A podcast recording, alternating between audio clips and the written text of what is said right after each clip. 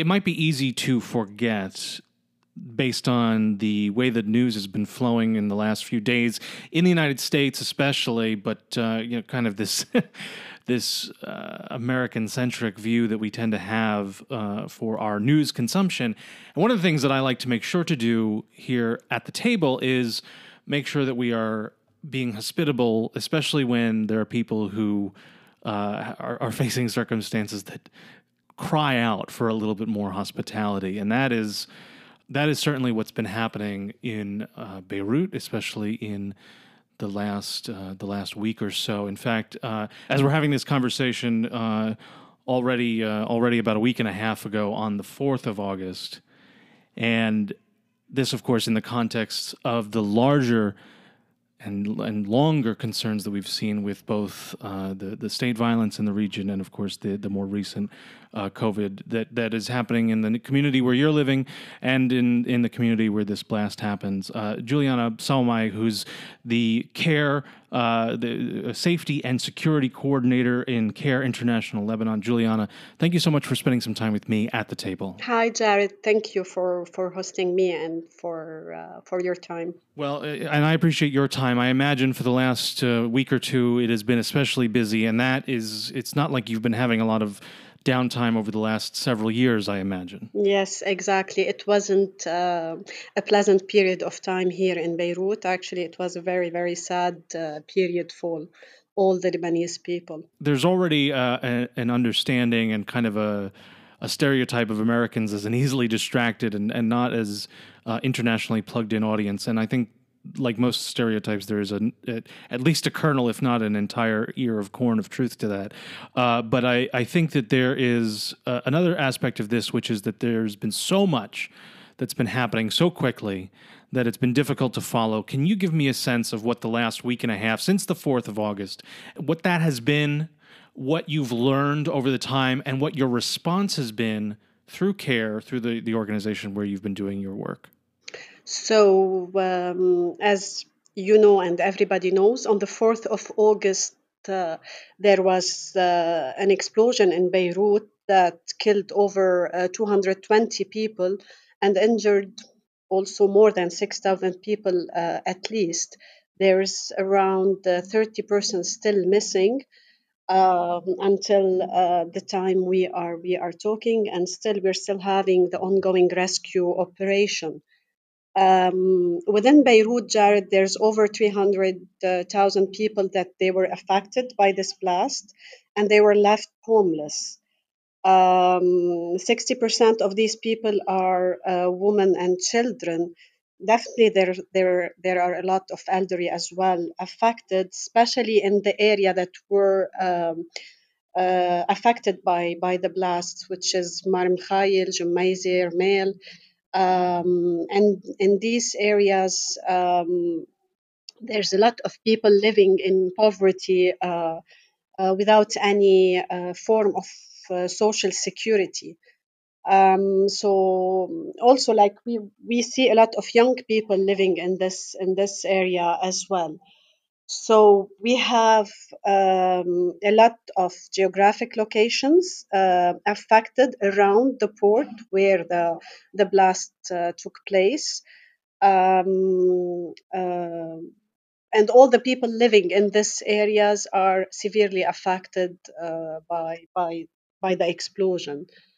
Um, Care International definitely had an intervention following uh, following what happened. I will go through uh, the response, uh, but I want to mention, uh, Jared, that Lebanon was already before the fourth of August. Um, he was already facing what we are calling triple crisis.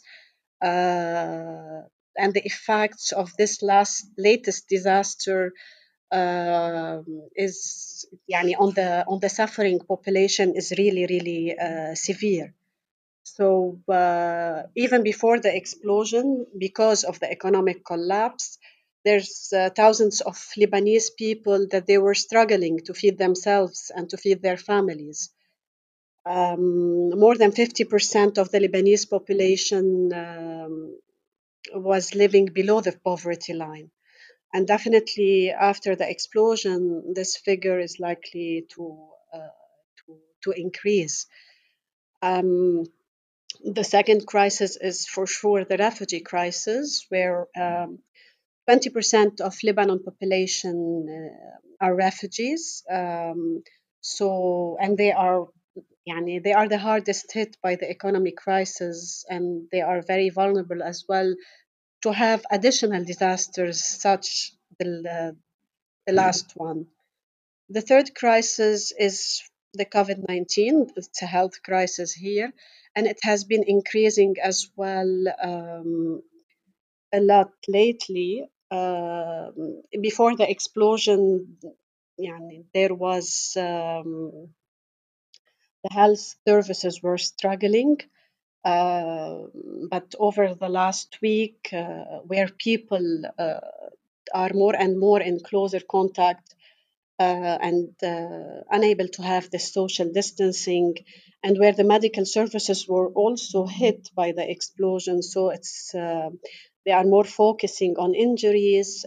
So this is as well um, an additional burden on the on the health sector in Lebanon. You talk about this this triple crisis and i think about this in the context yes. of what many people have been able to understand in communities that have that have a little bit easier of a time over the last few years.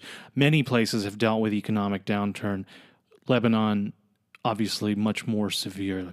Uh, many places, almost everywhere on the planet, has been affected by by COVID, and yet I can only imagine the compounded impact based on already what you're talking about with with these other two you know legs of this stool but also the, the idea that you would be able to manage even simple things like PPE in in the middle of of an economic and refugee crisis. And that to me is is is so difficult. I i've seen images and i've felt the the the connection but i can only imagine that your day-to-day work is very much in the face of some of these challenges. And so, can, can you explain to me, for example, when you're talking to eh, CARE is an international organization, and we've seen whether it's in wealthy countries or you know eh, anywhere on the planet difficulty in for example basic ppe for for covid how has that been harder when you're talking about your and again i imagine this is a, a, you know kind of a shop conversation in in in when you're when you're having these moments with colleagues where it's well you think it's it's difficult in you know germany or the united states or south africa or you know somewhere uh, you know uh, singapore for example. And i imagine it is so much harder when you're talking about it in the context of these these compounding crises that the way you've described them it was definitely very challenging um, since the COVID 19 crisis started uh, uh, because all the reasons that you mentioned. So, what we did here, because we have our duty of care towards our staff, our beneficiaries, we did encourage the local initiatives and the local the people who were making close masks and we kept the the, the medical ones uh, uh, as per the recommendation of the Ministry of Public Health for hospitals for the first responders. Uh, so we tried to seek the local suppliers that they were able to provide us with the PPE, but uh, but also PPEs up to the uh, standards. How does this storm of crises compare to other work that you've done, other work that your colleagues have done, where you're looking at these challenges and the way that they're intersecting, and you're saying this is this is a uniquely difficult moment for for both the people that are suffering, but also for my skills as someone who's trying desperately to you know pull these ends together. The first challenge, let me tell you, Jared, is um, being Lebanese and trying to deal with this um, Lebanese crisis. Um, so there's a part of you who is really sad to see uh, your country uh, going through these crises, specifically after the explosion. But at the same time, you are happy uh, that you are uh, able to make a difference through uh, the, the organization uh, that you are working with. Um, CARE International had a quick response following the the explosion uh, to have immediate immediate support for the for the people in need. So we first had um, a kind of what we call emergency relief intervention, and it consisted of uh, consisted of having uh, distribution of hot meals, uh, um, dignity kit, hygiene kit. We also provided psychosocial support for for the beneficiaries. Um, the second the second uh, path or the second way of the the intervention uh, or the emergency relief intervention will be uh, to provide multi-purpose cash uh, the money will be used for social needs, um, for temporary shelter, for example. Also, CARE will be uh, working on uh, recovery intervention which could last for years. Uh, because, as you know, Jared, uh, Sony, we have uh, the quick intervention following the crisis, but the impact of the crisis will definitely continue for a long period of time. So, uh, we will be having as well a recovery intervention. Uh, for example, to provide rehabilitation, technical support, for the small businesses like uh, bakeries, mini markets, uh, uh, pharmacies. Um, we will for sure continue with the psychosocial support. You cannot imagine the impact of such uh, event on all the Lebanese or all the residents in the country. So this will, will for sure continue uh, to provide long-term resources to protect individual. Um, we will be supporting small and medium businesses. We will be focusing most importantly on women and girls. They are the most vulnerable to be affected by by similar. Uh, crisis. Juliana, I think sometimes of the way we describe and understand these crises, and I think especially you talk about the long term commitment and how you understand that that rebuilding these people's lives will take time. So so often we describe these crises, and especially when you're talking about a port city with a lot of important infrastructure, for example. I, I think there's there's an there's a human tendency to tend to focus on the the cold reality. It will take X number of months to rebuild this this pier and it will take more time to build you know these this shopping center and this you know the the hospital that's you know basically right in the center of this blast and all this other stuff that that is intrinsic to the it, it's it's real. I'm not saying it isn't real but it's it's it's cold. It's not it's not people. And you emphasize so so clearly the desire to restore these people as much as you can um, I my it, my question is in in two parts. One, um, you've talked about the the length of this crisis and the fact that you as as a, a Lebanese woman who's who's trying to help your fellow fellow country people, uh, you you know that there is so much more healing to be done. Uh, how does this crisis make that job exponentially harder. That's the, the first part. And the second part, when we're, when we're having this this conversation, how how can we be better about checking in in the future? Not just you and me and this this conversation that we're having, but how can people remain um, connected as opposed to disconnect? It's so easy to disconnect, to disengage. How can we understand that there's a, a, a future that we can check in on each other more thoroughly because again uh, psychosocial I, I think i think covid has has proven to us that we all need this connection. And i'm i'm the, the reason i i feel that we have to have this conversation is because of the desire to to not look away when things are hard. But for both of those aspects can you can you talk about the the deeper the deeper di- difficulty that is faced uh, when we're talking about this this human impact. So, in response for your first question, Jared, definitely, as I mentioned, it's not easy easy to be responsive being uh, Lebanese and being part of the affected population. Uh, so uh, we were all traumatized uh, following what happened. Care International um, was very careful about the well being of the staff. Uh, following the explosions, all the staff uh, was given time to, to rest, absorb this, this shock. Uh, but at the same time, um, there was this will uh, from the staff uh, to to stand up and to start uh, providing assistance. Um, so uh, when you when you when you feel that you are there and you can provide the assistance and you can make a difference, this is something um, very very very empowering for you and very encouraging as well. Um, you would the you would see the the people, the volunteers, the youth that uh, went down uh, on the ground just to support with anything they can. Uh, so uh, it's so motivating to see local initiatives. Uh, it's so motivating uh, to be within an organization willing to support, willing to have response to uh, to to provide assistance. So well, when you start working, when you start uh, to see um, that you are making a difference, you will be motivated.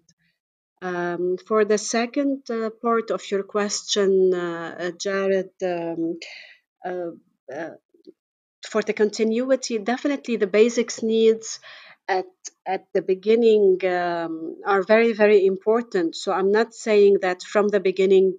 Uh, uh, we were only uh, focusing on rehabilitation or uh, rebuilding the malls or whatever. So uh, the most important um, intervention uh, was definitely to provide food uh, to provide shelter for the people that lost their houses. So the people were were staying in the streets, uh, were sleeping uh, in the streets. So the basics uh, was uh, to provide uh, food, to provide shelter, to provide sanitation items for the people. In addition, in addition to the psychosocial support. my point was is my point was is that further intervention is really needed, and that's why uh, CARE is calling for uh, additional uh, additional funds uh, to help uh, the worst affected people, and to continue to provide help as well for the displaced people. So there's a high number of people that they cannot live in this in these affected areas soon anymore. I'll make sure that there's a, a, link in the description of this episode if people are able to to support. I, I, I feel like the COVID crisis, because of the job loss, because of the be, because it is such an equal opportunity destroyer of lives, there's been this real moment of saying, okay, well, we wherever you are, because we don't have a a, a, a fantastic social safety net in this country, that uh, you know we're gonna we're gonna provide, and if it means donating to someone I don't know because you know she lost her job, or if it's somebody's health care or whatever, I I think that there's a real if people are able to contribute or if people are able to do this we are all going through this, at least not not the blast, and certainly not the economic and refugee crisis, but the the the health crisis has been a great equalizer, uh, and I, I, think that there's a reminder of people of how connected we all are, um, and hopefully people will feel uh, uh, feel that connection and maybe be able to uh, to contribute. I'm thinking about the enormity and I use that in the real sense of the the, the word of the giant tragedy uh, that is the the several hundred thousand people that are you know displaced by this. Of course, uh, Beirut no no stranger to displaced people, as you you already said, and and I w- one of the things that I saw in the response, again talking about disasters that kind of equalize. Uh, uh, th- this blast was an equal opportunity destroyer uh, of of of people, and and I know that uh, you know, we can talk about the refugee crisis and how that has affected people in one or two strata of the socioeconomic ladder. similarly with with COVID and and and the, the, the financial sector, you know, it tends to be certain groups of people who were already poorer off, already less well off that that were dis, uh, affected most strongly.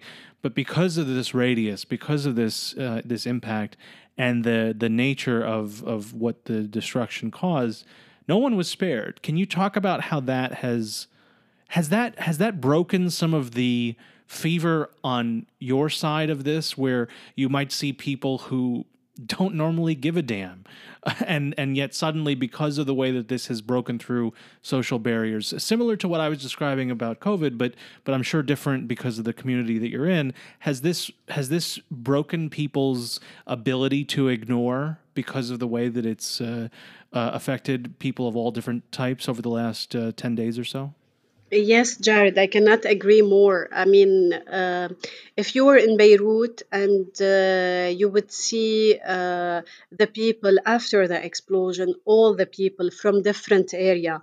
So volunteers came from the north of the country, from the south, from the Bekaa Valley. They all came to the affected areas in Beirut, in the in the vicinity of the port, to help, to support. So they were um, supporting in anything they can. They were cleaning the houses, they were re- removing the dust, they were helping the elderly, and it was from different areas, from different uh, uh, villages, from different groups. So um, it was um, an unfortunate uh, uh event, but when you see all the people gathered uh, to support and to help, you would you would see and you would feel uh, how uh, strong Lebanese people are, how courageous they are, how they stand next next to each other when there is uh, a crisis, when others are really uh, in need. I would like here uh, just uh, to say something, Jared, that in an event um, such, uh, yani on a large scale of casualties, destruction, displacement, women and girls are likely to be amongst the most vulnerable groups. Um, you would see in Beirut family uh, separated uh, uh, because of the displacement. Uh, and this will definitely increase the number uh, of female headed households that are particularly vulnerable. So, um, CARE International is focusing on women and girls that will likely face increased vulnerability uh, uh, to sexual and gender based violence, especially during the first week where the shelter conditions are not yet secured uh, and where thousands of people are still sleeping on the streets. Uh, um, so um, our response at CARE International will put the specific needs of these women and girls uh, front and center, as well as making sure to, include to include uh, uh, their uh, opinions, their views at all levels uh, in our response as we go forward with this uh, with this response.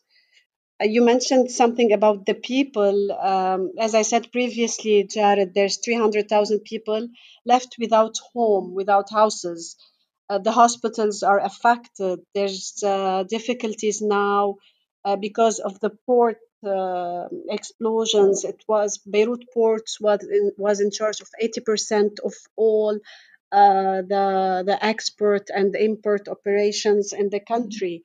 So, would you imagine now how the economy will be more and more affected, and how um, people needs will not be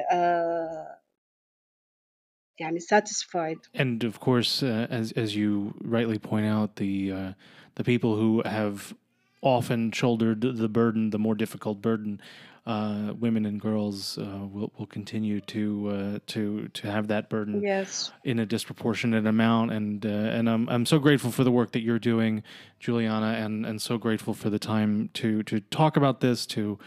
Um, to to uh, attempt to explain and and hopefully get people to feel and understand the the gravity of this crisis. Uh, Juliana Salmai, who's the CARE International Lebanon Safety and Security Coordinator, you have been on the front lines of this, and I'm so grateful for the uh, for taking some time to talk with me about it. It, it feels uh, it, if people cannot hear the the the the depth of it in your voice, I I, I, I struggle to uh, imagine their humanity. So I hope that they can they can hear that and they can uh, understand uh, how to how to connect with this in a more meaningful way. Thank you so much for your time and for joining me at the table. Thank you, Jared. Thank you for your time, and thank you for highlighting on on this. We're really grateful for that.